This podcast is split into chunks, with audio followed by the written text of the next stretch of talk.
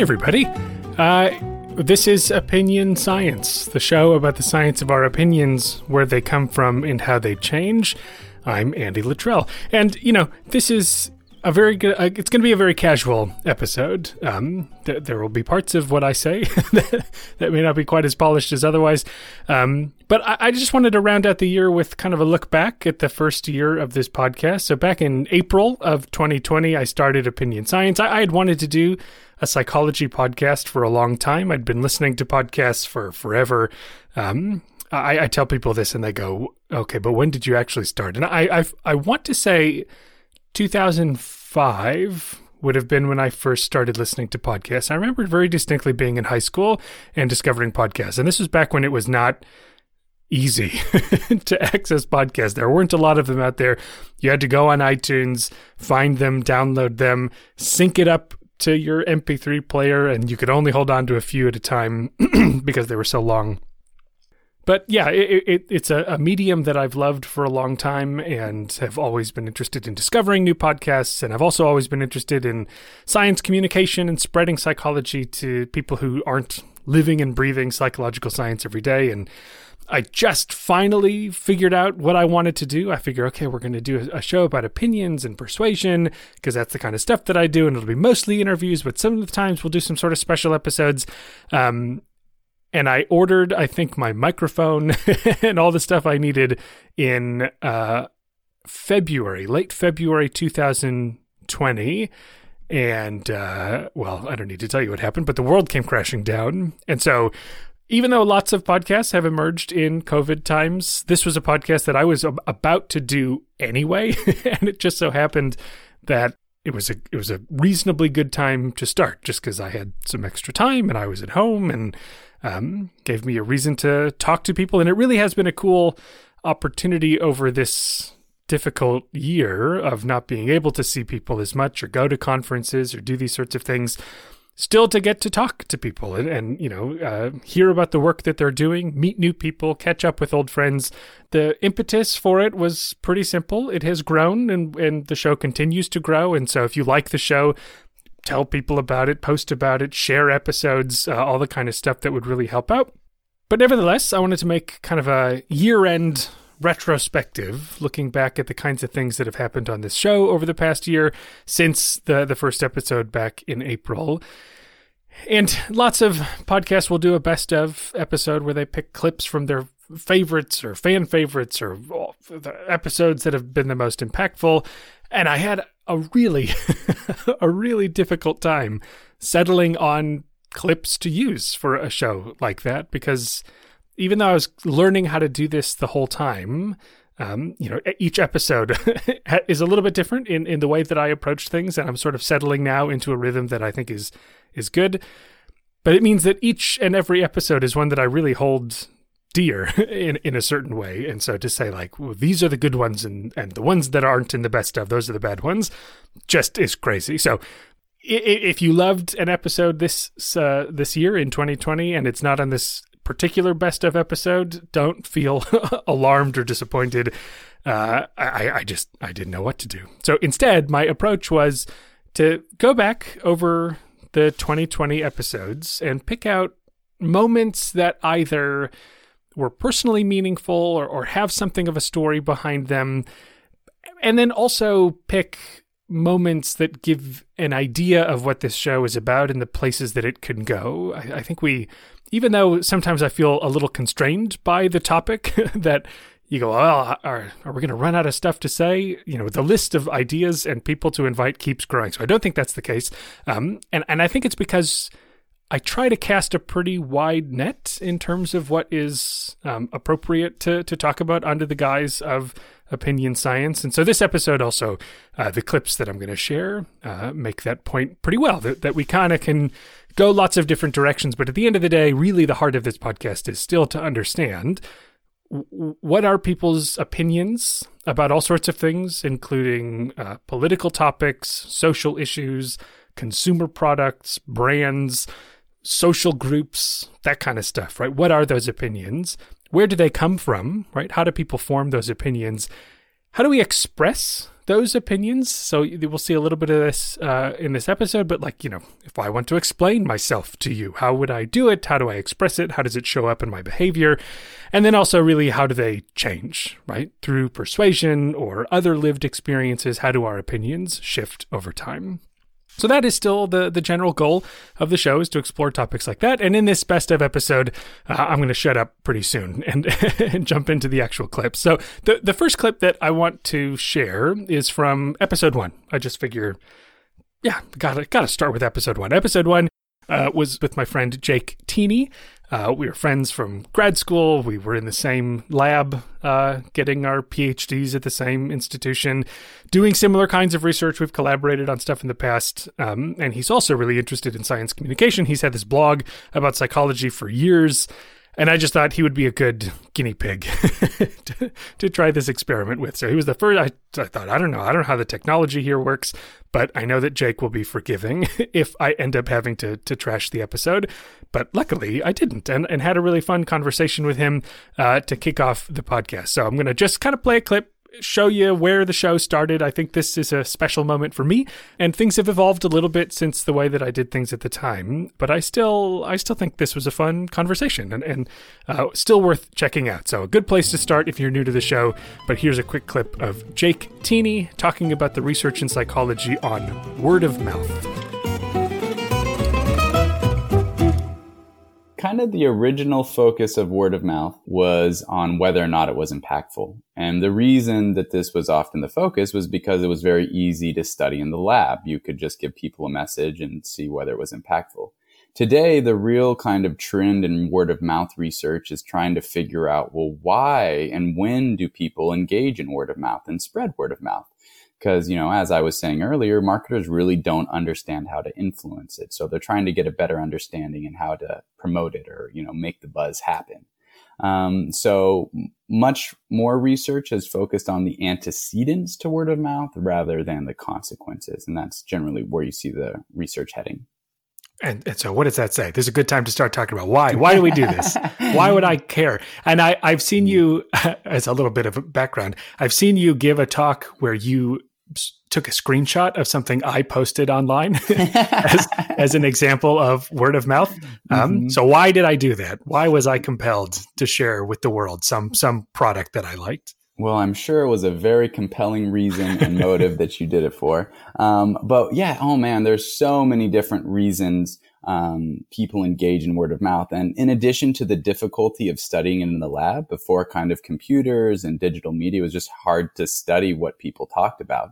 Um, there has also been a difficulty in trying to identify the very diverse set of motives that underlie people's uh, reasons for engaging in word of mouth. There, there have been some attempts uh, by researchers to try and categorize it. So, you know, they'll say uh, a big part of word of mouth is impression management. So we talk about brands and purchases to make ourselves look good.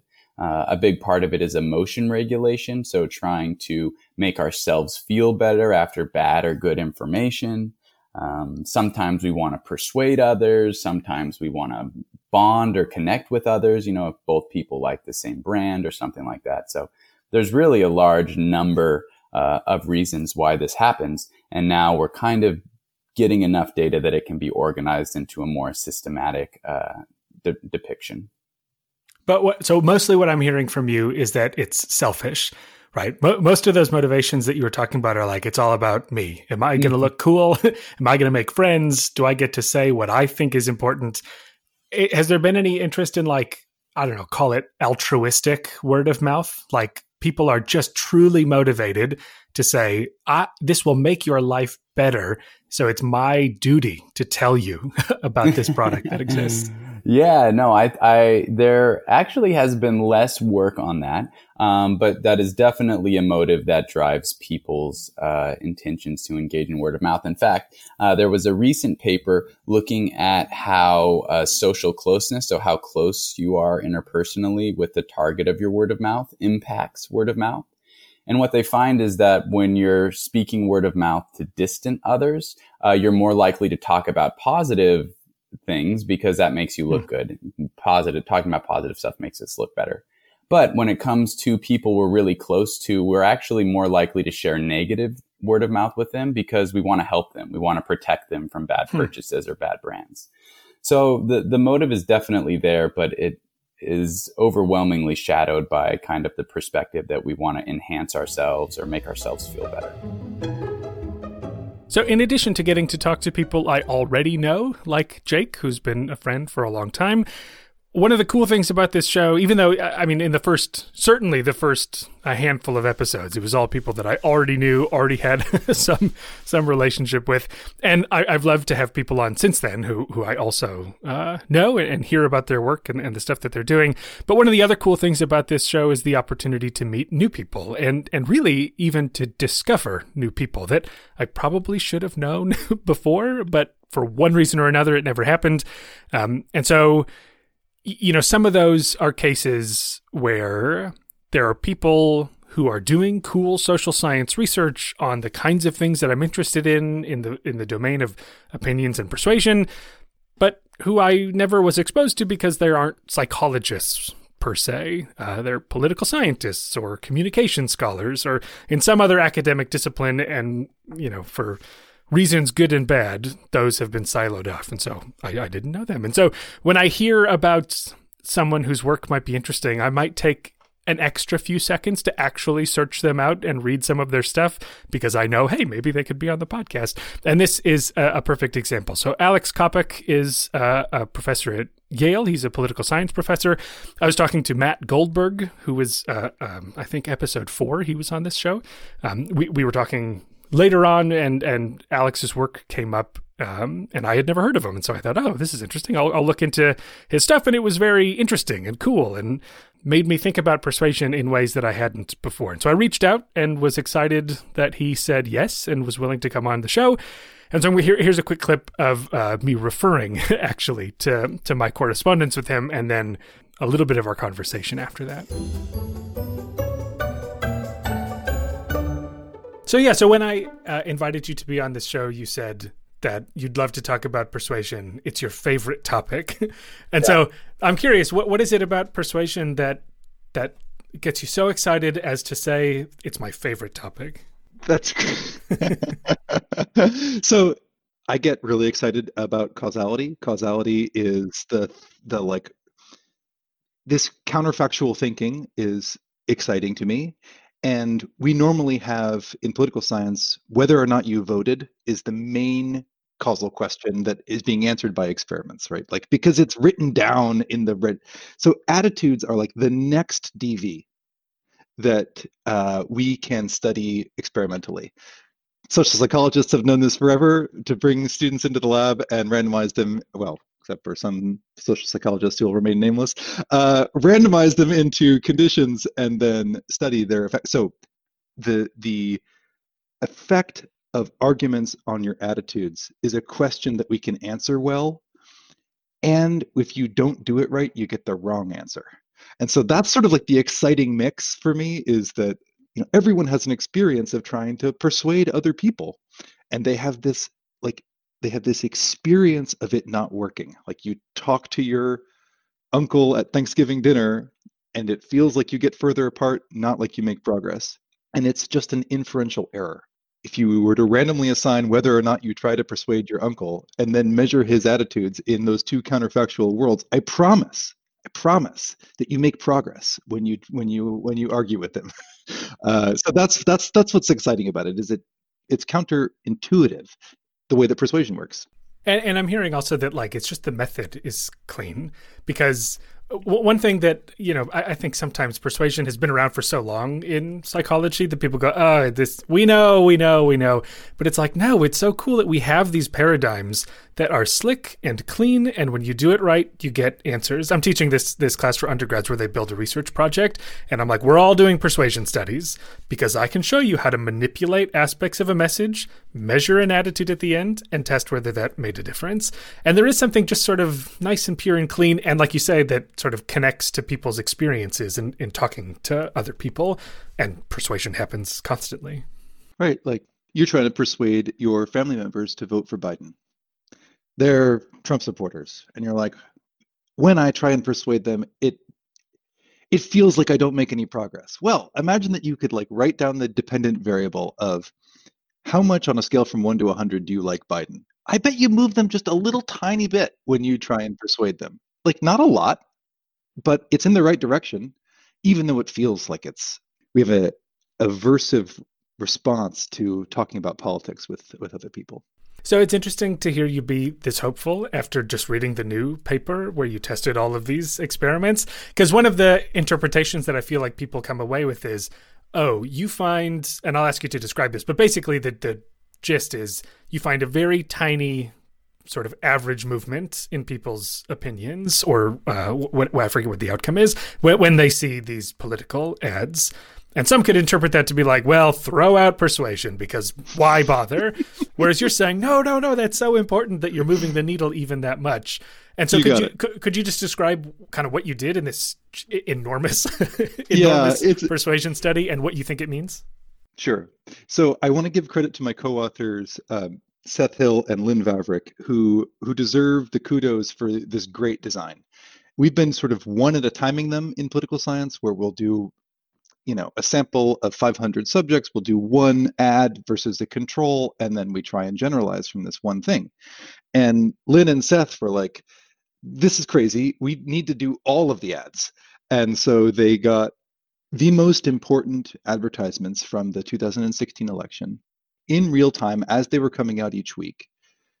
They brought in representative samples uh, via this YouGov panel randomly assigned them to either an insurance ad or seeing that that week's ad and measured who you're going to vote for and how much do you like each of the candidates so like a favorability scale. This design is so refillable right? It's like an episode of the simpsons. You can just you can put you can just put any ad into this design over and over and over again and we can just find out as opposed to like just just to contrast this with the focus group approach like with a focus group what are you doing? You're taking 10 people and then you're asking them for their like how much they like the ad.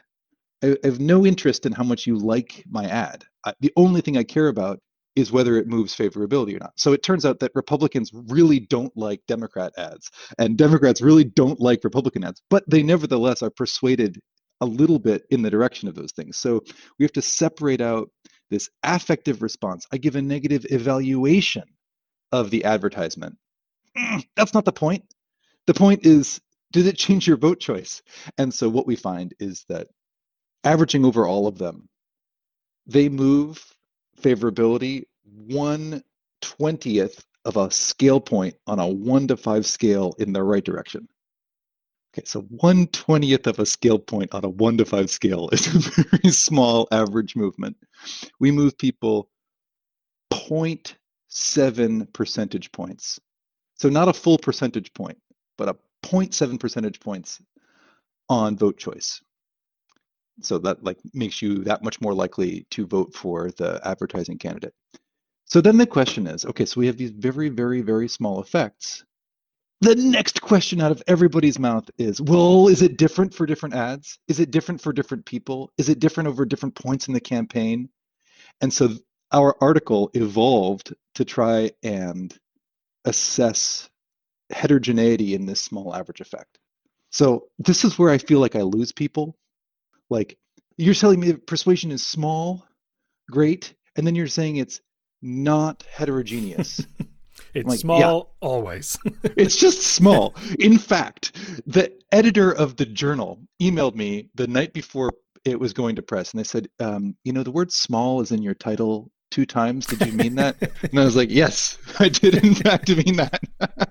it's a bad joke, but it was a joke, and I meant it. Another example of getting to meet someone who, whose work I should have known about before but didn't for, for whatever reason is Dana Young. So I, it's just a case where on Twitter I, I sort of came across something that she said and I looked up her work and I was like, oh, she has this book out on uh, political satire and persuasion called Irony and Outrage. And so I just said, oh, I'll read the book. Sounds like something I'd be into. And I was reading it. I was like, this is great. like, and this is a person who's been doing research on humor and persuasion using the kinds of theories that I'm super familiar with. And so this was one where I was like, oh, how cool would it be to talk to this person and, ha- and have her on the show? And once again, super excited that she said yes. And, and really was one of the uh, just a very cool uh, episode to me. So here's a quick clip of Dana talking about work on humor and persuasion, uh, including what do we make of it? Can we use humor persuasively? By the way, in the episode with Dana Young, she talks. I ask her some question, and she's like, "Oh, I'm actually working on a TED talk about that." And I was like, "Oh, okay, wow." Um, and and and about a month later, maybe a couple months later, the TED Talk actually came out. So uh, I'll put a link in the in the show notes so that you can follow up on some of the work that she's done in this uh, domain, and and you can watch her TED Talk, her pandemic era TED Talk. One of the things also that makes it slippery is that humor can be lots of different things. So so you've been able to sort of look at different kinds of humor. So my my hard hitting question for you uh, to kick off the work that you do is just what's a joke? Like what, what? Yeah. So, and, and, so i bring this up mostly because uh, so i listened to you you did an interview with ezra klein uh, a little bit ago and there was a point at which you sort of offhandedly said a joke is blah blah blah blah blah blah blah and he was like what? Is that is that and so it's like a very technical version of like how we define jokes and i the juxtaposition of that i always think is funny. So from your perspective the way that you approach this what, what do you think a joke is? So the way that i define humor it's very broad. It is generally speaking, I, I find it very hard to find examples that do not fit this. Okay. It is two intersecting frames of reference or schemas or mental models that, when they come together, either through a visual or a text, in order to make sense of those two things, a leap has to be made to reconcile those things. And that leap has to be made on the part of the audience. So, in so doing, you're activating something usually from long term memory something that maybe you don't have right there. And if it's super easy to get, you're not going to get a huge laugh. It's a, if it's too hard to get, you're not going to get a big laugh. But there's a sweet spot in the middle where it takes you a second and then you get it and then it makes sense and then there's a chuckle. Now, where this works very easily in terms of mapping it, which I have my students do in class with Venn diagrams, you map it in the context of like like a punchline oriented late night joke or a knock knock joke where there's a read in, right? There's the lead up. Usually it's like, well, today Donald Trump went to such and such a place. And then there's the second piece of the text, which doesn't necessarily make complete sense. And then in order for you to get the chuckle, you contribute something. Uh, hello, this is me. Um, when when I listened back through our conversation, I realized that an example of this might clarify what we're talking about. So I just went on YouTube and looked for uh, examples of late night political jokes that, that might fit the format that we're talking about here. So here's Stephen Colbert on his late night show delivering one of his monologue jokes from earlier this year on Martin Luther King Day. Both the president and the first lady noted the day on Twitter. Melania's tweet was short and sweet. Together we honor Dr. Martin Luther King Jr. Hashtag MLK Day. She really relates to Dr. King's message, especially the part about wanting to be free at last. Oh, okay, so maybe not a gut buster, but here's a case where the audience would have to bring their own knowledge to bear on the joke. Why would Melania resonate with the free at last message? well, you, would have to bring in prior knowledge that people have surmised that Melania feels trapped in an unhappy marriage to Donald Trump. So, altogether, this simple little joke presents a juxtaposition between our understanding of Melania Trump and our understanding of Martin Luther King Jr.'s famous speech. And we, as the audience, have to see the connection ourselves. And that's the joke. It also has another element that Dana has written about, which is that the juxtaposition also implies a judgment or an opinion. It invites the audience to see Donald Trump as a bad husband, or, or just remember associations that have been made in the past uh, about Donald Trump being a bad husband, all of which would fit with Colbert's typical negative characterization of Trump. Okay, so th- that's a lot of analysis for a quick little joke, but I, I think it highlights more specifically what it is that we're talking about. Got it? Okay, all right. Mm, back to the conversation. Now, that's easy to sort of map out. Where it's a little harder is in the context of irony. Because in irony, like all the stuff that Stephen Colbert always did on the Colbert Report, his entire character was done in sort of this ironic persona. He said the opposite of what he meant. So the incongruity there, the juxtaposition between those competing schemas it's not as obvious as it is in a late night joke because what he does is he gives you only one of the schemas. You then have to, in your own mind, juxtapose it with what you know he actually believes. And then the leap is sort of exposing why it is that the things that he's saying in character of a conservative pundit are preposterous or hypocritical or and it, it invites us to ask um, why can't things be different? Or what should be versus what is? That's very different right? But it's still at its heart there is this juxtaposition of these two competing frameworks. Now when you're talking about another kind of humor which we've had to deal with more well i have had to deal with more in my own writing of late insult humor. Hmm. trump makes a lot of of insulting com- co- comic comments now not everyone finds them funny but a lot of people do. So then the question is okay, is my definition of humor so all encompassing that it actually can account for insult humor? And I'd say the answer is yes, because the ask with an insult joke, when he uses like sleepy eyed Joe or like little Marco for Marco Rubio, it is not a huge leap. It's not as hard as reconciling two things that are completely at odds with each other, but there is a leap to make because when he says little Marco, you do need to be like, little, why is he calling him little? Oh, okay, he's short. There is something missing. And the, the juxtaposition is it's a hyperbolic juxtaposition. So there is the reality that he's stating, which is that Marco Rubio is short. And then there's what he's actually saying, which is this huge overstatement of it. And you then need to kind of bring that together to understand the argument that he's making. It's not complicated. In fact, my favorite research of late looks at the different sort of cognitive activity that's required by those kinds of jokes. And it's not a lot. a. But I, I'd still say at its heart, there's still something shared across those kinds of um, texts. Yeah, and it seems like by this definition, the joke you can't. It just it doesn't wash over you, right? You have to show up. As an audience member, you have to show up and be a participant. It's not a joke unless the audience is there, which is sort yeah. of like a very philosophical uh, approach, right? Is is a joke a joke if there's no audience there? And you know what? A, a really tangible sort of expression of this is that comedy does not work in in the heat. Okay, comedy club, and people are kind of like laid back, and they're like, "Oh, I'm so hot." Comedy literally does not work in the heat. So Dave Letterman, I think, you know, there's a rumor that he used to keep his studio at 54 degrees or something.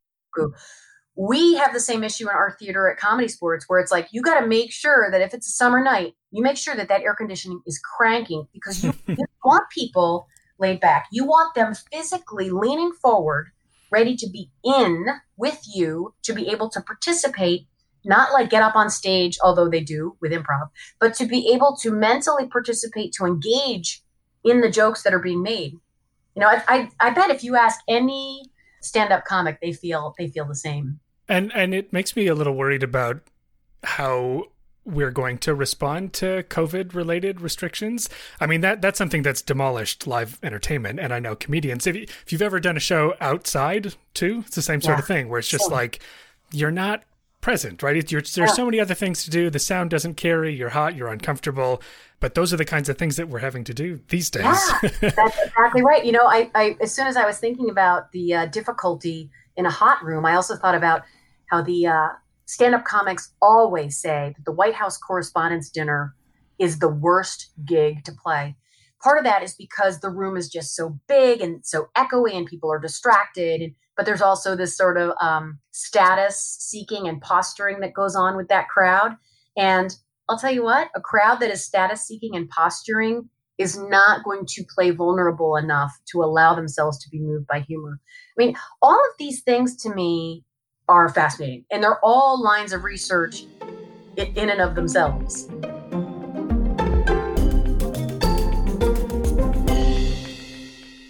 To shift the mood a little bit, um, this year, you know, 2020 was really in the shadow of the coronavirus pandemic, obviously, for, for the whole year. But in the summer, there was there was another moment that was really important, which was the killing of George Floyd and the protests that resulted in the national conversation, the global conversation about race and racism, um, how we think about it, how we deal with it, what to do about it, and it was. You know, for one reason or another, you can actually check out the episode 10 with Dion Hawkins.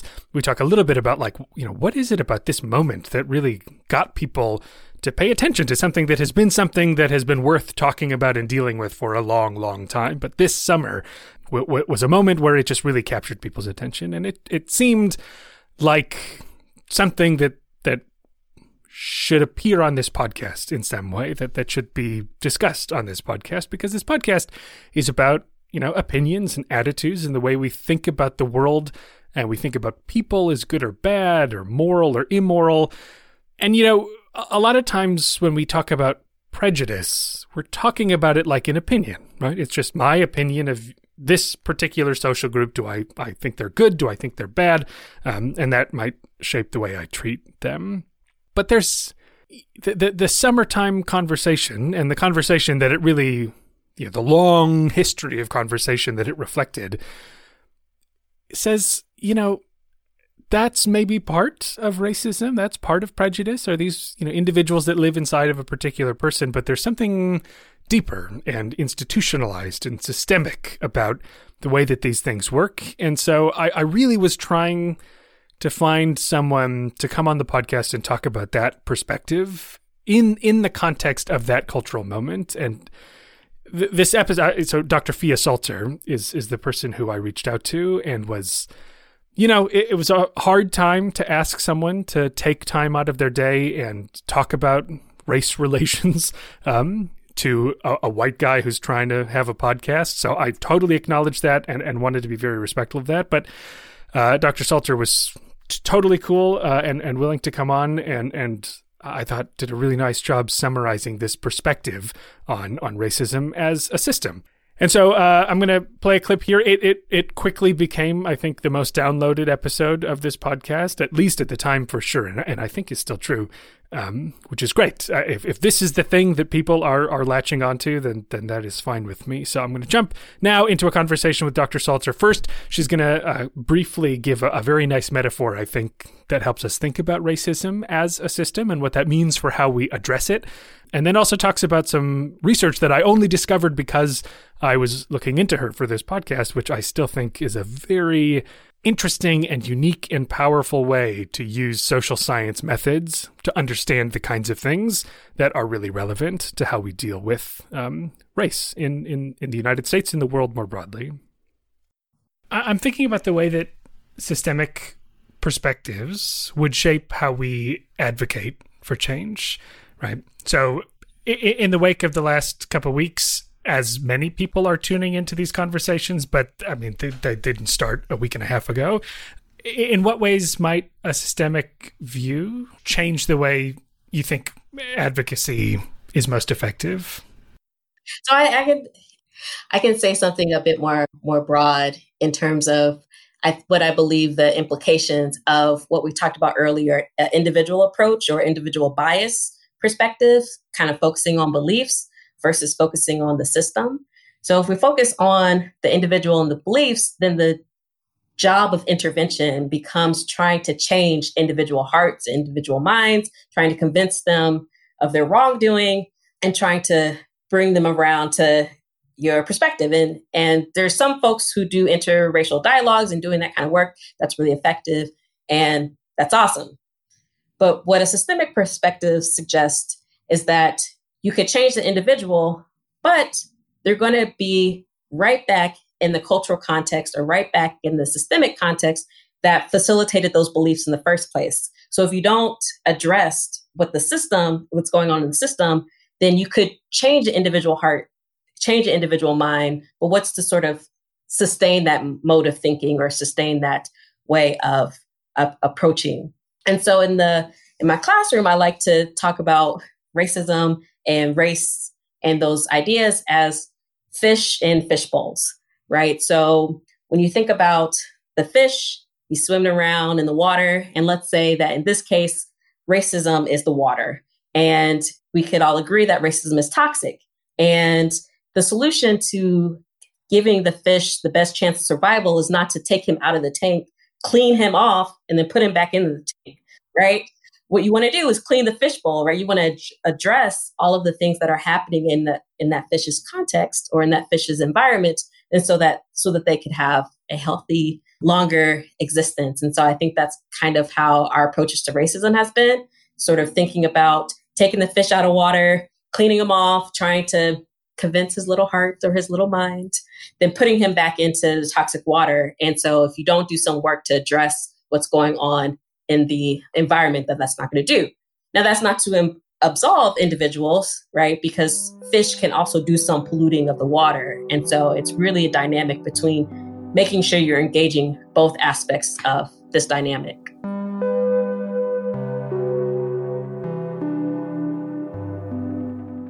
In that study, I went into Kansas City schools and during February for Black History Month and essentially talked to folks and took pictures of their Black History Month displays. And Kansas City, at least at that time, like many American cities, are highly racially segregated. And so the schools in those communities are highly racially segregated. And so what I observed while being there is that Black History Month displays in predominantly Black schools were doing something a little different than the Black History Month displays in predominantly white schools. In predominantly Black schools and in predominantly white schools, there were some similarities in that, you know, famous first. So there are certain African American individuals that are often highlighted during Black History Month. You all could probably recite it with me Martin Luther King, Rosa Parks, some famous inventors. Uh, some schools would also do athletes. Oprah appeared a couple of times. But outside of those individual famous first African American ch- achievers, there were also some differences in whether or not the schools actually addressed racism or uh, linked those folks to larger civil rights movement or even broached the topic of slavery versus what happened in some white schools is in some cases they didn't even necessarily reference black history month at all. So it was more of a let's celebrate all of our diversity during this time and so after documenting those differences we wondered what is the consequence right of thinking or being exposed to one version of black history month where you might have some of that history embedded versus being exposed to a version of Black History Month where it's primarily celebratory, right? Just African American achieve- achievers. And what we found is when we brought those materials into the lab, that those folks who were exposed to Black History Month materials that were more critical, mentioned racism, for example, were more likely to facilitate perceiving racism, both individual and systemic racism in society, versus those that were more celebratory in their in their orientation. What we also found though is that we asked people how much they liked those different kinds of displays and our white American participants didn't really like the displays that talked about racism or brought those issues up. They liked the let's celebrate our common humanity, let's celebrate diversity, let's maybe not even mention that it's Black History Month kind of representations. And so, can I interject just a second? So, th- this is the one where you were showing actual photos from different schools, right? Yes. And so, just to be clear, these are are white participants who don't realize that some of those pictures are from predominantly black schools and others are from predominantly white schools, and yet they're saying, "Well, these ones, I like these ones. I'm not as big of a fan of those mm-hmm. other ones." And it just so happens that the ones that they're preferring are the ones that are from their own cultural context. Yes, thank you, exactly. And so you know, when I talk about racism being a system and how it's also embedded in our preferences and selections, right? So it's not only that they prefer the materials that come from their own cultural context, they're preferring the representations that don't necessarily increase or change their percep- perceptions of racism itself. Um, and then we do a later study where we look at, um, we kind of tease apart this celebratory versus um, critical history look at perceptions of racism, and then look at support for policy. So participants who were in the condition where they were exposed to critical knowledge more likely to perceive more racism, and the more racism they perceived, the more likely they thought um, supported anti-racist policies. Which you know, the the, the conclusion is is not all that hopeful, right? Because what you're saying is that it's a it's a self-perpetuating machine, right? Where these these communities are are giving a nod, right, to to these sorts of issues and topics, but in a way that is I think you might say sanitized or watered down, mm-hmm. and that we now can show doesn't do much, right? But but if if if you show those white participants the displays from predominantly black schools, then you're saying that that that, that did move the needle more, mm-hmm. right? Yes. It's just that the the the images they're seeing more don't don't do it. Yeah, there's been a few conversations just I guess on Twitter or social media, right, talking about comfort and engaging with conversations that make you uncomfortable or you know discussing topics that make you uncomfortable. And so you know, one lesson or one conclusion you might take from that work is like, oh, well, the Black History Month displays that addressed racism made folks uncomfortable. That's why they didn't like it. But we also suggest that you don't stop there, right? Just because it might make folks uncomfortable or that it, they may not like it doesn't mean you couldn't still have positive cons- consequences downstream. And so just because something makes you uncomfortable doesn't mean that that's a, a bad thing. And I would, you know, I, I, try to tell my students that it's in those places of discomfort where you experience growth, right? You you're forced to re-examine and to challenge yourself, and you may come out thinking the same thing, but you may see things in a new light. And so, I think, right, only reproducing things that make you comfortable or that you like, right, that that doesn't necessarily change the conversation or may not provide the same space for growth in the way that dealing with some of these uncomfortable topics or uncomfortable content might and and yeah, you try to bring these questions up, and people are happy to say, "Oh, this is yucky. I don't want to. I don't want to talk about it." And then if that happens, then then then what do you do? So I, am curious where the idea for the, this is a while ago. It sounds like that this study started. Is there something about Black History Month portrayal that seemed like it was the road into to talking about this because I think you'd probably say that the, it doesn't stop at Black History Month in schools, right? That this is really one reflection of a more general mm-hmm. thing. But well, what is it about that? Where did the idea come from? Is really all, uh, all I'm asking. Yeah, well, I'll, I will say that um, when I went into the schools, I didn't go in with the hypothesis that they would be, you know, different in this way Hmm. I didn't know. I honestly went in as, I suppose, as a cultural psychologist to understand what was there. Um, now, there is a body of research and um, conversations that I'm involved in at this time that when we talk about the Marley hypothesis, for example, right, we have this history quiz, right? And I would say that the things that come from that history quiz are things or facts that I would have heard on Black radio right? So it's the question of where might people get this knowledge um, that may be more critical or more sanitized or you know reference certain things or or not discuss certain things and so thinking about those predominantly black spaces as sources of potential rich information was kind of one way of sort of thinking about it but yeah it, it didn't go in I, I didn't go in in the same ways that maybe graduate students are trained in which you would have a hypothesis and that's not the kind that's not the kind of work that uh, this is and that's not the kind of work that came of that. It, it was really I, I, love that you said uh, anthropological and that you know i think sometimes when you're doing the groundwork you have to be open to what you might see and what you might find and that different cultural spaces can come with that knowledge. And and to be honest that kind of model isn't very different from some other cultural psychological work that you might find that happens to be in social psychology as well.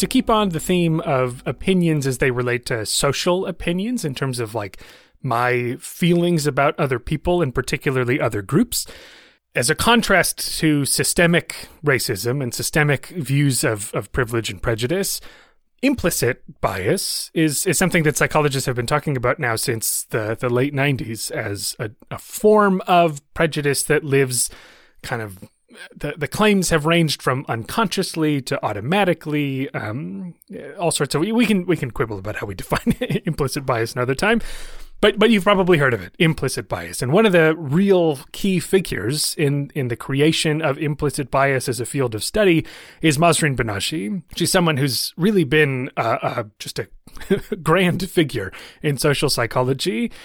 And so I reached out knowing that, like, ah, I don't know if, if this is something that she would be willing to do. She certainly talked about implicit bias constantly in different media outlets. So maybe this is not, not her, her cup of tea.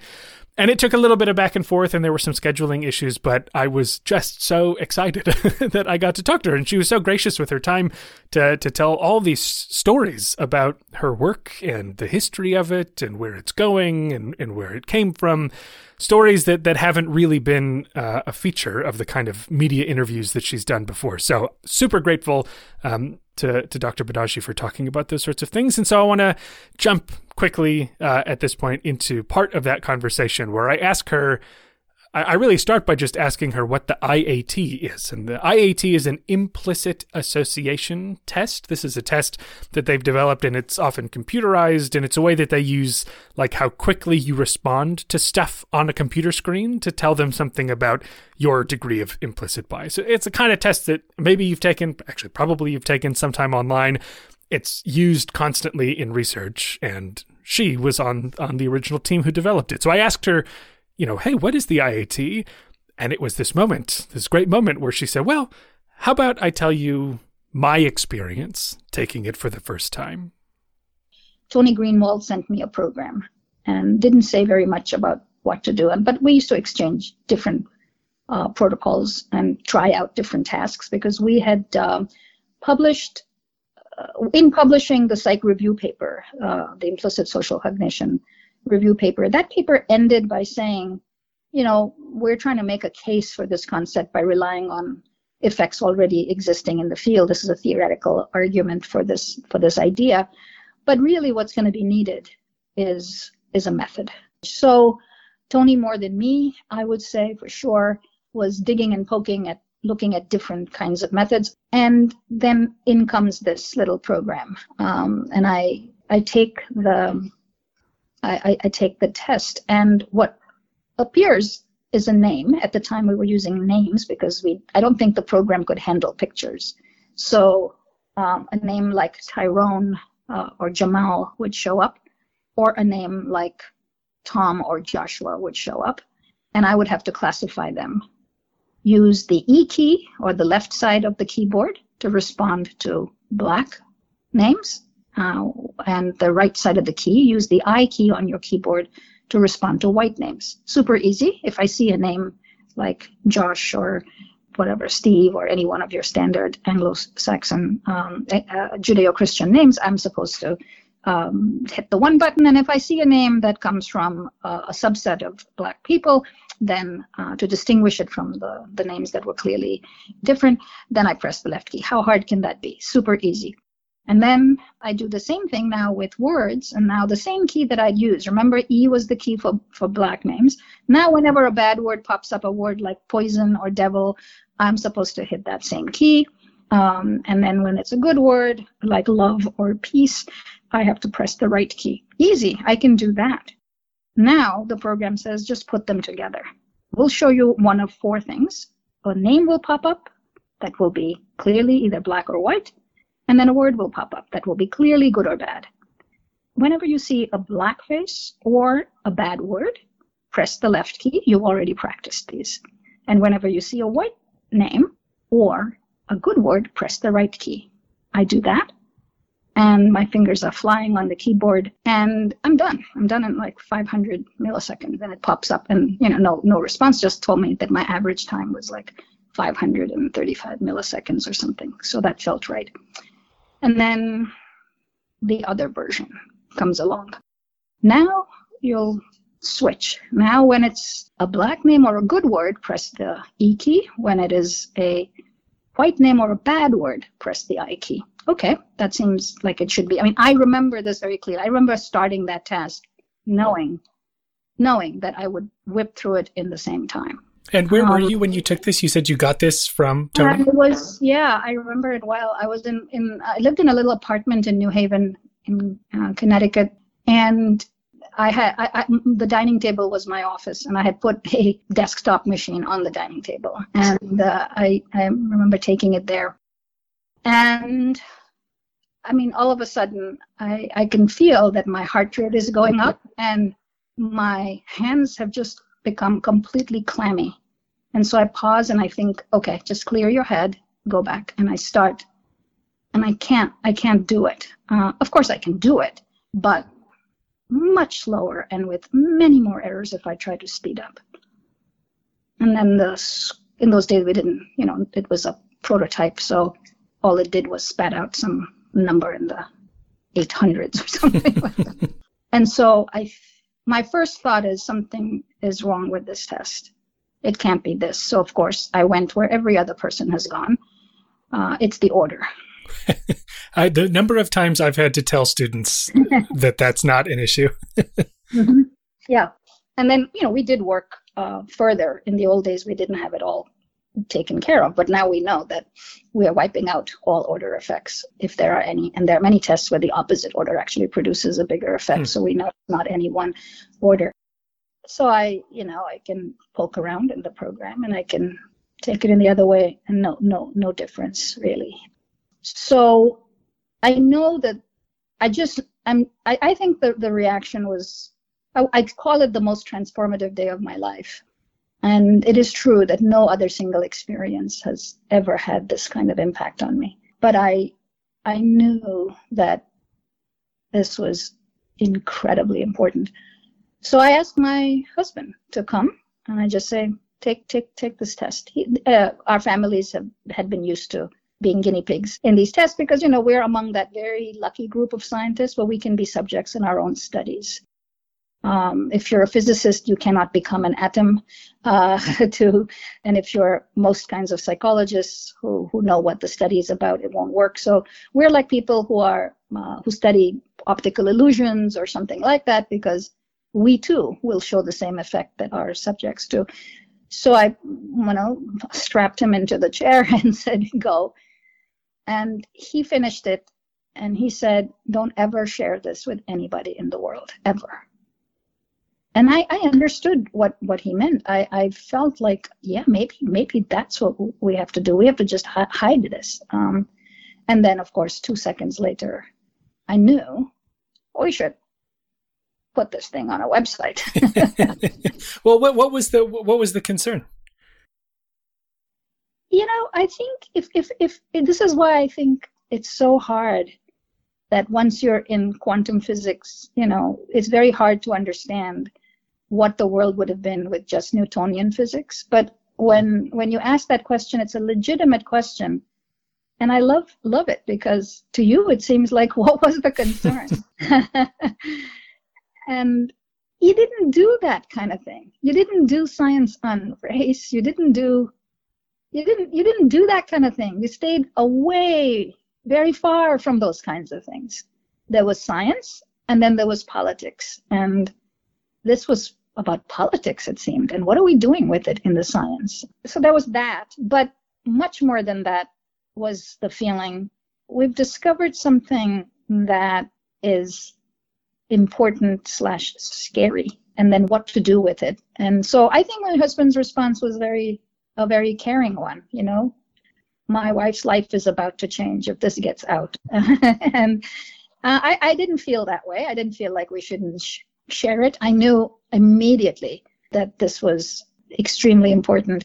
I think I took it in the summer, and that year, 94, we went to SESP, and we didn't have laptops in those days. So we took a bunch of playing cards and we made an IAT on playing cards. So we would take each card, and on it we would put a name like Tyrone or Josh, and then words that were good or bad. So the cards would be divided into four categories. They would have on them good or bad words, and then uh, what were distinctively black or uh, names or, or uh, white names. And we would shuffle the deck.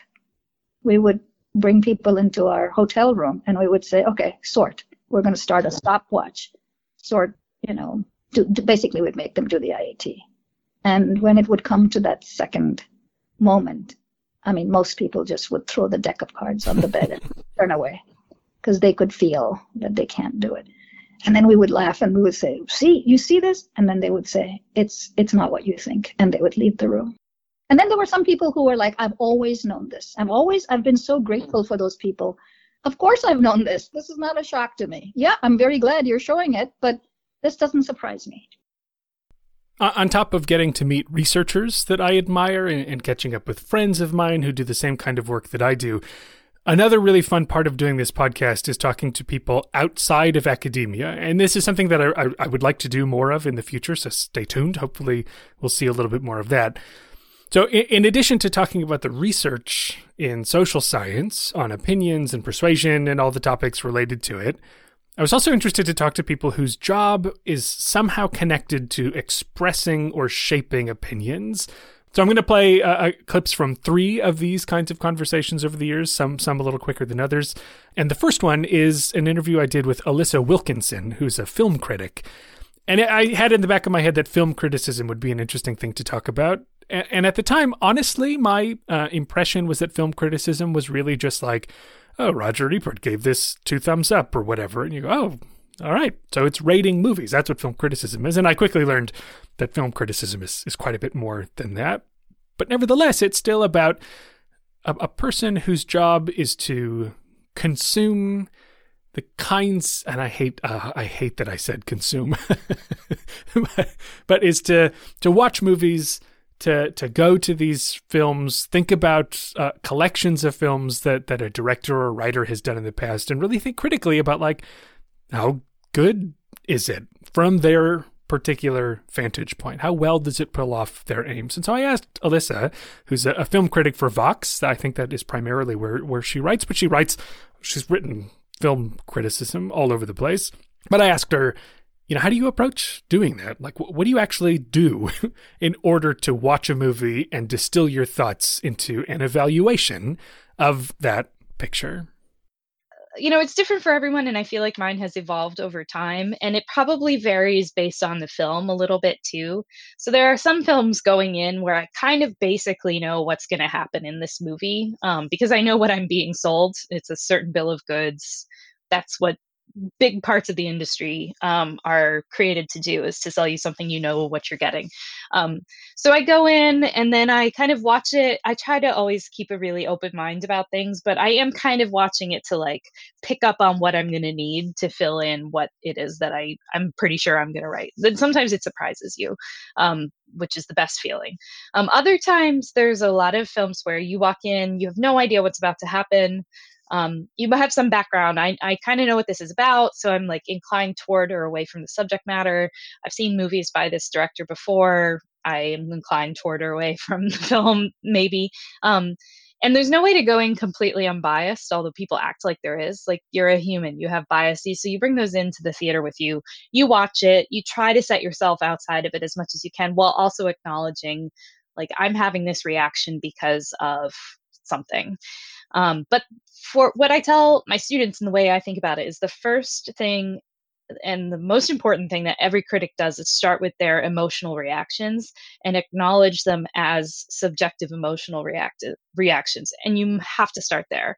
Um, because if this movie um, didn't make me laugh and was supposed to make me laugh and you can tell then i have to first think like like is it me right? Because sometimes it is me like i just had a bad day or um you know i th- these jokes don't strike me as funny or maybe like maybe sometimes i um i think like i am not i am i am deficient in empathy in the fact that this movie didn't do anything for me.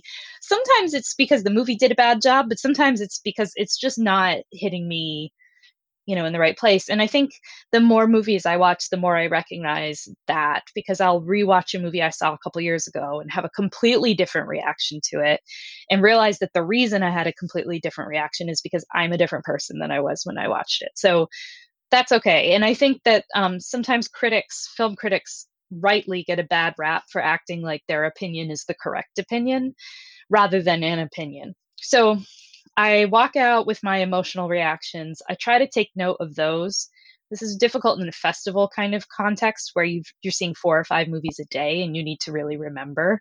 Um, so you know you take notes, and then when I sit down to actually write, I think, okay, how did I feel about this movie?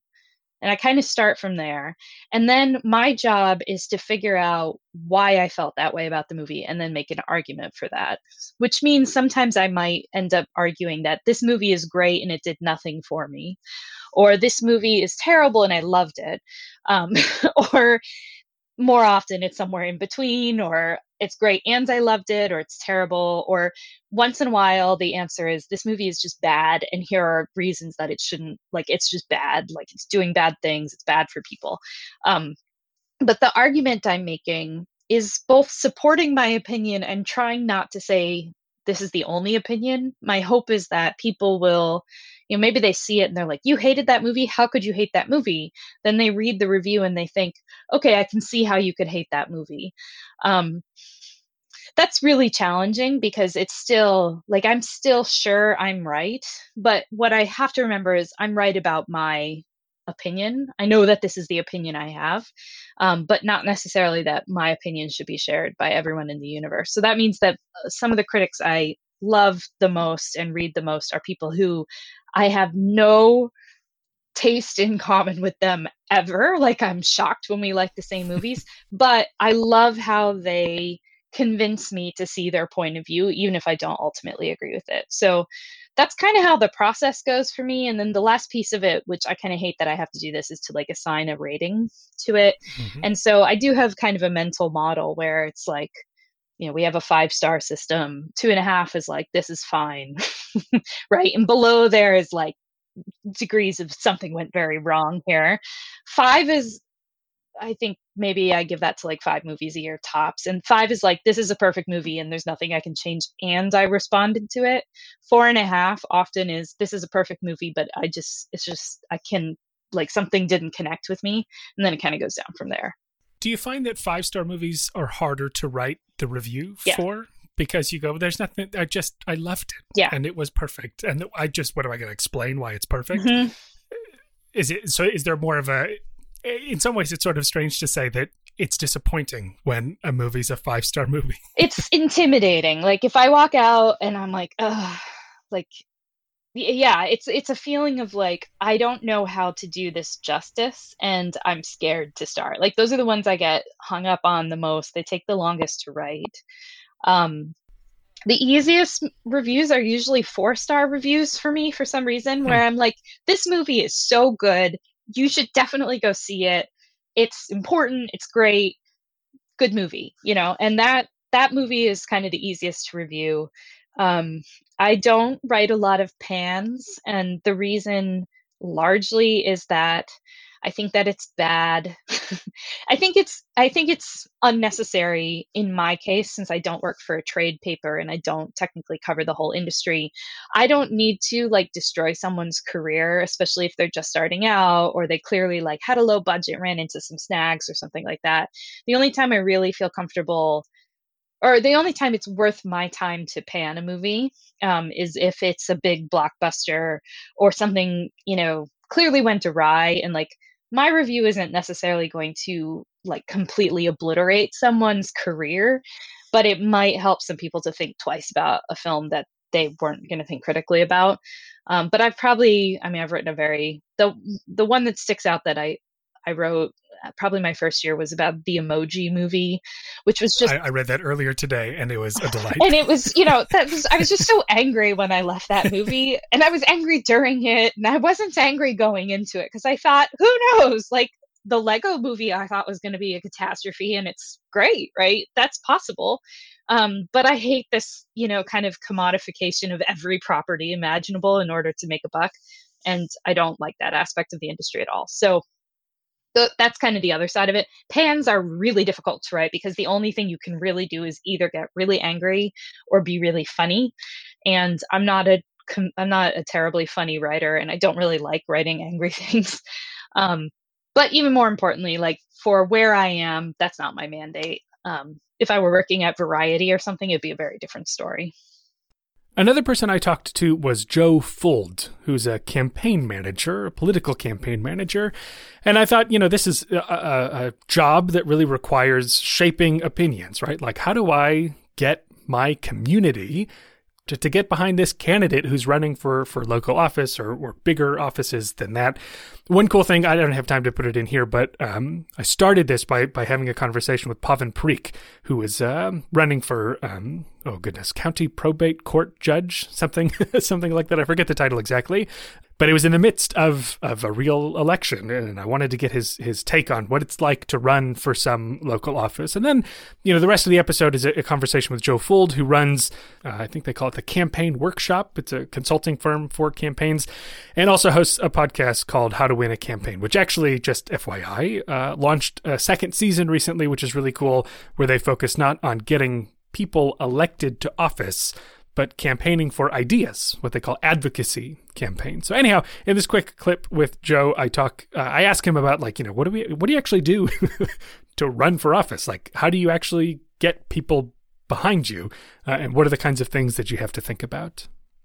So uh, part of it is the matchup of who your opponent or opponents are, right? And so really thinking about that. Um, another tool we would have you do, and all of these are like free things, but like homework that you need to do would be something called a Tully message box, which is literally a square that is what do we say about ourselves?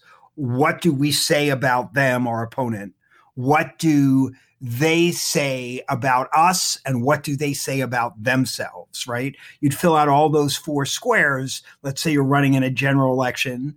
If you're running in a multi candidate primary, you would extend the squares out and have all the candidates you're running against and really see what is the contrast? What are the issues that people are going to be running on? And again, this isn't negative campaigning. You really want to be able to define what the difference is and what the choice will be between you and your opposition and know that clearly as a candidate what is that decision that they're making why are you running why are these other folks running and why are you the better choice and so you'd write that out to really see what the differences are and what are the things from your background that you would want to highlight in running for office.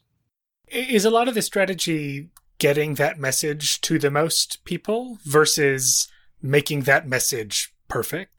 Does that make sense? Does that distinction I mean, make sense? I mean, it, it's it's a little bit of both right? I mean, I think, yes, you want to communicate it to the most people. I don't think it has to be perfect, but it has to be good right?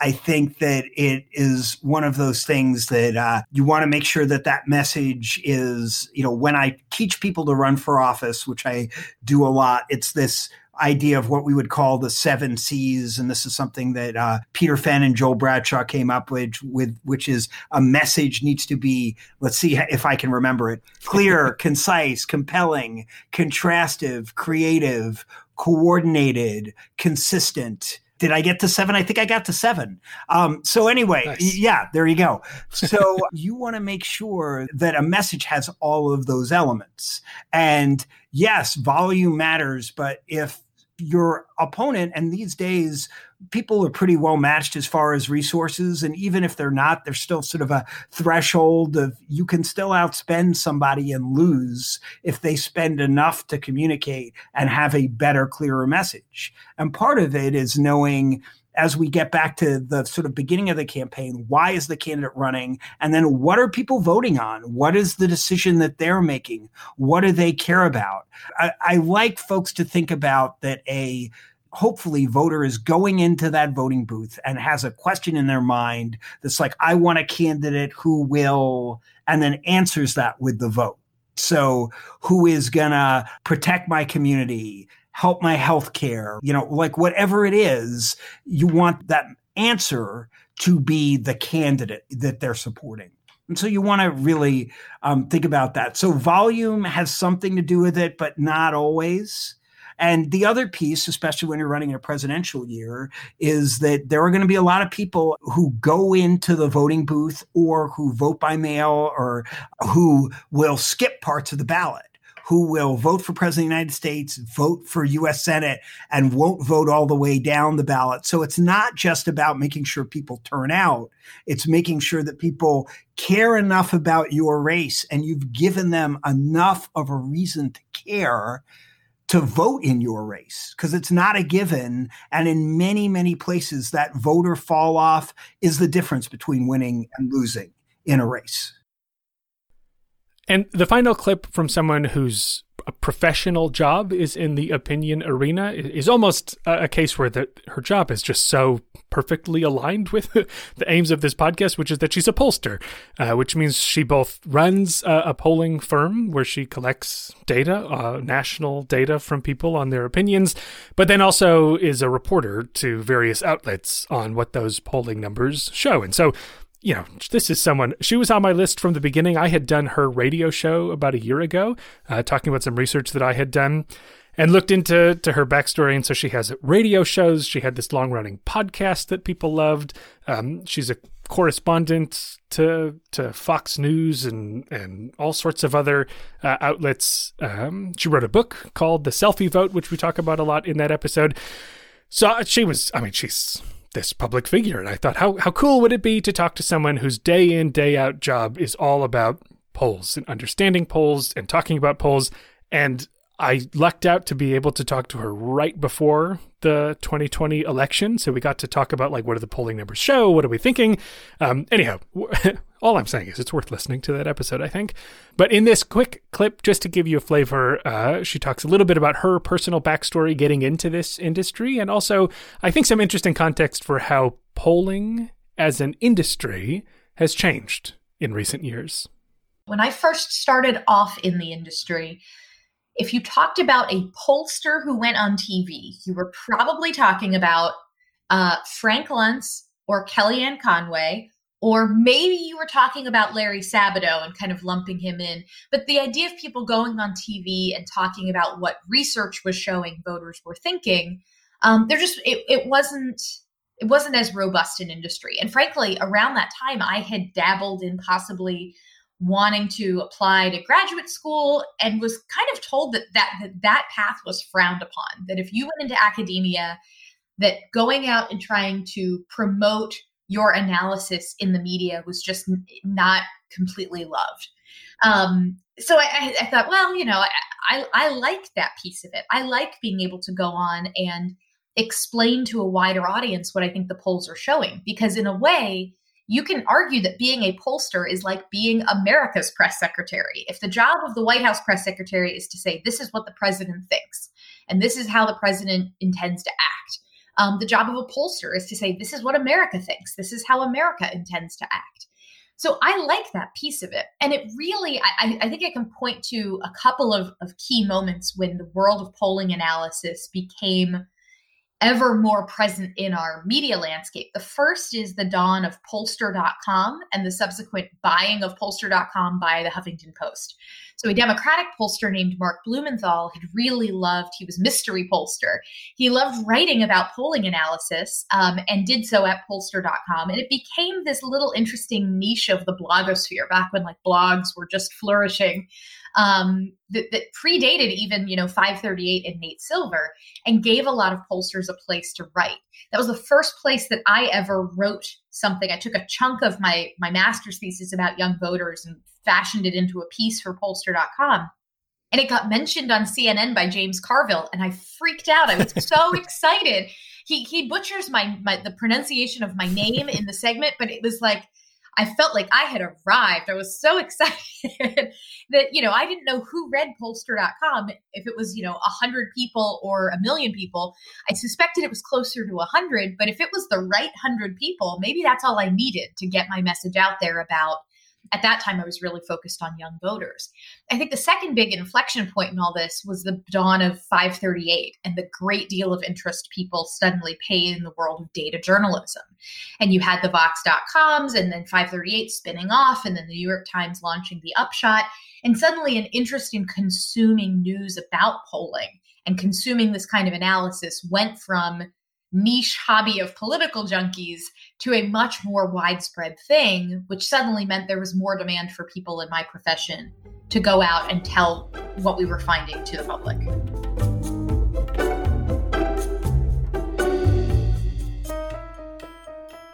The last clip that I want to leave you with in this episode is a clip from an episode I did about cognitive dissonance. This was by far the most ambitious episode that I undertook this year. It was the kind of thing where, uh, honestly, I had the idea to do it from the moment the podcast started. And, and little by little started the process of putting the pieces together, and it came out in August. It was a long time coming. And what I really wanted to do was take this concept of cognitive dissonance, which psychologists have been doing studies on for years 60 years, I think, more than. And we know a lot about the ins and outs of what this is. We've talked, we've debated as a field about what it is and what we can do with it. But the public, I think, thinks about cognitive dissonance sometimes differently than the social psychologists who invented the idea talk about it. And so I thought this would be a cool opportunity to really break down the science of dissonance, or at least what people have done in this area uh, in the past.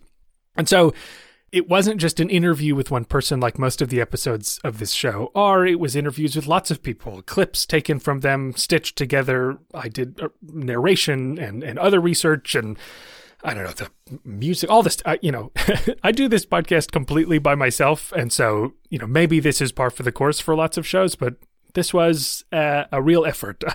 I got to tell you, regardless of whether you thought it was good or not, it, it, it, took took some time. My point is is not to gloat about the, the amount of time that it took, but to say that I, I'm super proud of how it turned out, and really more than anything, I got to talk to some amazing people. Um, so in the clip that you'll hear, I'm I'm going to talk about kind of the major study from the history of cognitive dissonance, Festinger and Carlsmith's 1959 paper about counter attitudinal behavior as a way of inducing dissonance. You'll hear all about it in a second. But in order to tell that story, I got to talk to Joel Cooper and Elliot Aronson, two people who have been at the forefront of dissonance research since the beginning. I mean, Elliot Aronson was there at the beginning of this research, um, and he's had this amazing career since then. And just, you know, wasn't sure if I was going to get to talk to him, but I got to have this amazing conversation with someone who's been in the field for so long. And you can even listen to that full conversation as a bonus episode. So, anyhow, to round out this best of uh, episode of 2020, I'm going to play a clip, a reasonably long clip, maybe a little longer than some of the other ones, that really walks us through the early moments of doing studies to test the theory of cognitive dissonance and what those studies told us and why they were controversial. Okay, the first example of dissonance we'll consider is a now classic experiment by Leon Festinger and Merrill Carlsmith. The study came out in 1959 after Festinger's book on dissonance and after some of the original studies, but this this is the study that put dissonance on the map. As Joel Cooper puts it, my view is that Festinger and Carlsmith, that study, changed the landscape. Or as Elliot Aronson calls it, the single most important experiment ever done in social psychology. So we know about Festinger, but who's Merrill Carlsmith? He was actually a college senior who took a class with Festinger and came up with the idea for the study as his final paper. Can you imagine being a college senior and coming up with a study that rocks an entire academic discipline? I have a PhD and I'm still working on that. I actually worked with Merrill Carlsmith to, to bring him up to speed as an experimenter because he was a, a pretty um, stiff guy when he was an undergraduate uh, he got a lot better. Um, he became my graduate student at Harvard. So, you know, we, we stayed together. But as an undergraduate, I knew him and liked him at Stanford when I was a first year graduate student there. And uh, so I worked with him. I trained him to be an effective experimenter. Um, and we knew it at the time. We thought, you know, I wasn't sure this that experiment would work, but I understood the theory, and when that, when that, those results were coming out, it was very exciting. Okay, so what is this study, and, and why did it change the game? Let's go back to Stanford University in the late 50s.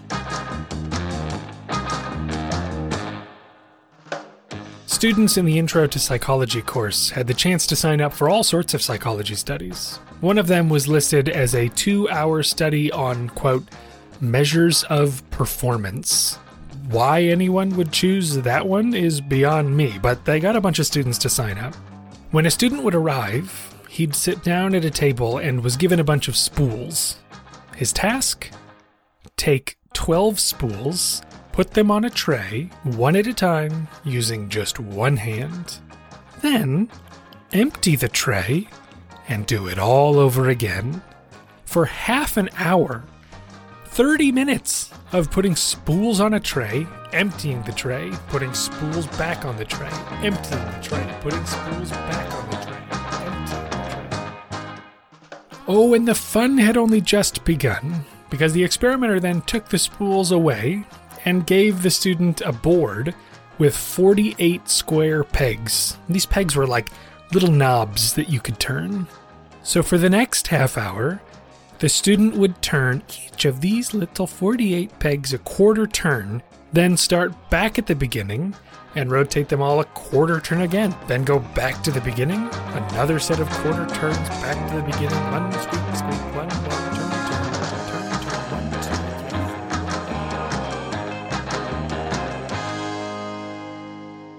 And what was the point of all of this spool organizing and peg turning? The point was just to give everyone an unpleasant experience. The- These researchers were very kind. After spending an hour silently doing monotonous, repetitive tasks for no reason, anybody would have to be thinking, this has got to be the most boring hour of my whole life. But the experiment had only just started cooking, because when the student finishes, the experimenter has one more favor to ask. He starts by debriefing the participant. Okay, well, that's all we have in the experiment itself. I'd like to explain what this has been all about so you'll have some idea of why you were doing this. The way the experiment is set up is this The experimenter explains that they're studying how people's expectations affect their performance on mundane activities. So sometimes, apparently, they have an actor pretend to be another student who just took the experiment, and this actor tells the next participant that the experiment is actually really fun and interesting, leading them to expect to have a good time. But they ran into a little issue. Now, I have a sort of strange thing to ask you. The thing is, the person who normally does this for us couldn't do it today. He just phoned in and something or other came up for him. So we've been looking around for someone that we could hire to do it for us. We've got someone waiting who's supposed to be in that other condition, and we were wondering if you could be our actor today. And if you're willing to do this for us, we'd like to hire you to do it now and then be on call in the future if something like this should ever happen again. Do you think you could do that for us?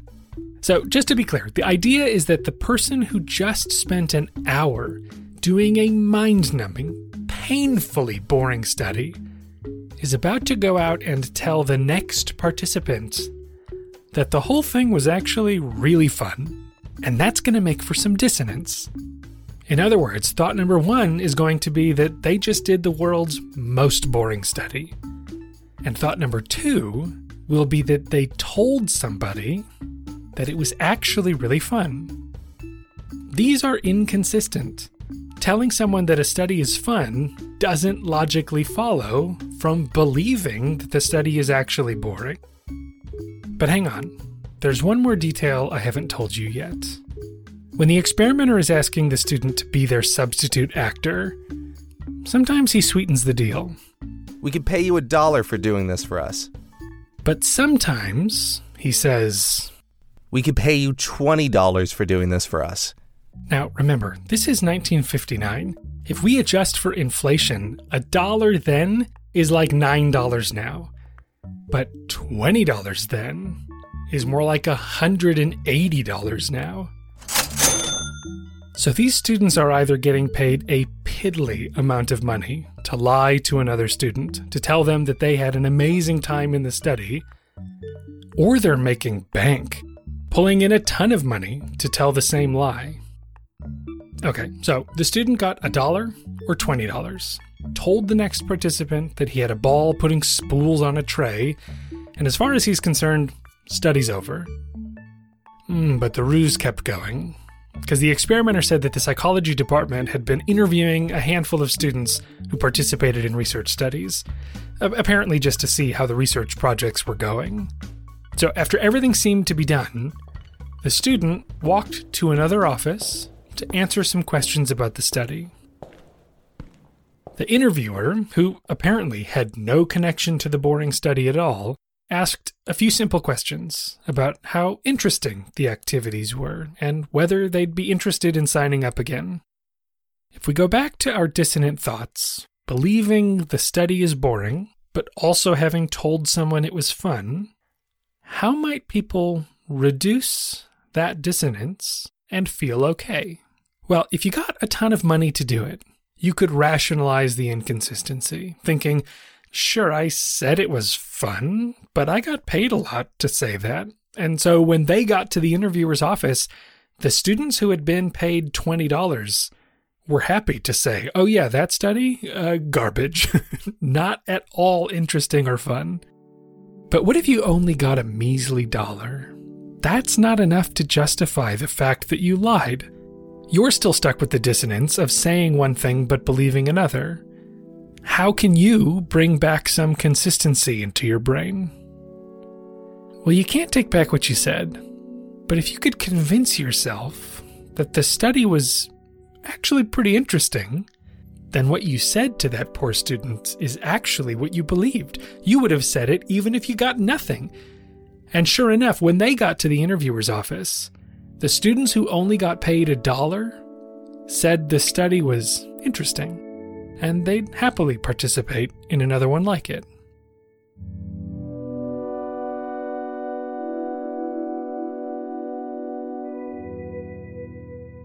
Okay, so this study is a powerful test of cognitive dissonance theory. It created dissonance for the participants by making them believe one thing, but say another and showed that when dissonance can't be reduced any other way, people will change their own beliefs to make the dissonance go away.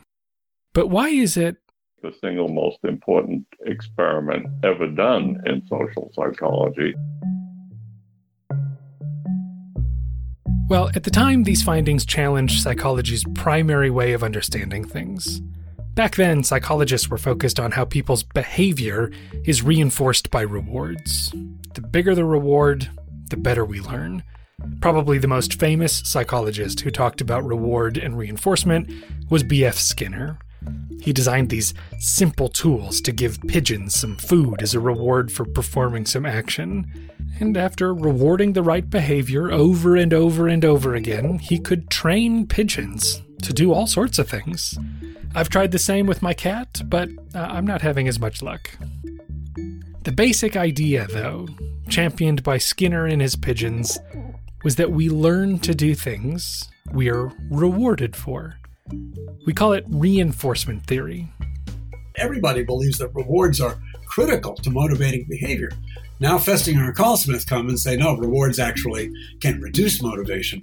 And then you, you find major players in the field going after the theory, trying to show you why it was wrong. The problem was that it was the people who got the smallest rewards, just $1, who ended up liking the whole study the most. That was not okay with reinforcement theory. But in hindsight, it's clear that Festinger was onto something. And the study is so important because he was bold enough to confront psychology's assumptions with data to prove his theory. And I actually talked to Fred Skinner about this a few years later when I was uh, teaching at Harvard, and he couldn't really explain it. He really couldn't explain it. Uh, he tried. We, had lunch together just once, and he thought, I'll, I'll come up with an answer that, in terms of reinforcement theory and I'll give you a call. And he never did give me a call.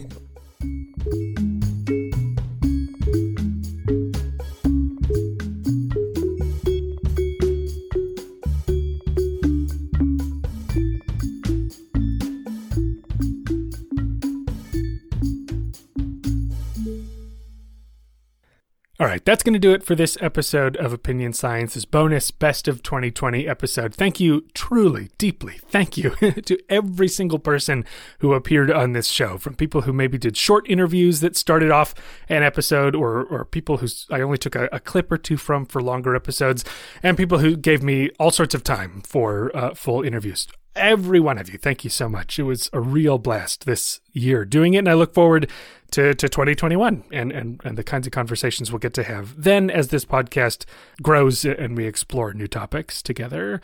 You can subscribe to Opinion Science anywhere you get podcasts. You can like us on Facebook uh, or Twitter. Follow us on Twitter, I guess is what you call it, at Opinion Sci Pod. Um, and and you know what? One thing, shout out to Tim Hip he he's the guy who transcribes the episodes of this podcast. Uh, this one's not getting transcribed, so he might never hear this. but I've said thank you to him a million times. When when the episode with Dr. Phia Salter came out, there were you know as it was getting shared a lot at, at the moment, someone reached out to ask if there were transcripts available for, for someone who, who who is hard of hearing or is otherwise inclined to to read a transcript, and I had to say. Ah, you know, no, I, I, I haven't. I want to, but I haven't. And so I got a transcript done just from a transcription service. And, and somehow or another, I, I sort of found out about this guy who does independent transcription for podcasts. And he's just great. So I don't know if you have a need for podcast transcription, Tim Hip is your guy. I, I really enjoyed being able to make transcripts available. I don't know how widely they're used or, or read, but I hope, you know, if you're a teacher or if you uh, work with um, someone, or if you are someone who, for whom transcripts would be really useful, almost every episode of uh, Opinion Science thus far has a transcript available. You can find it at opinionsciencepodcast.com, which is also where you can find all, all sorts of other stuff for this show. Okay, all right. This this is a long episode, so I'm going to cut it off here. Uh, thank you for being here. Thank you for spending this time with me, and uh, see you next week, actually, for more Opinion Science. Bye bye.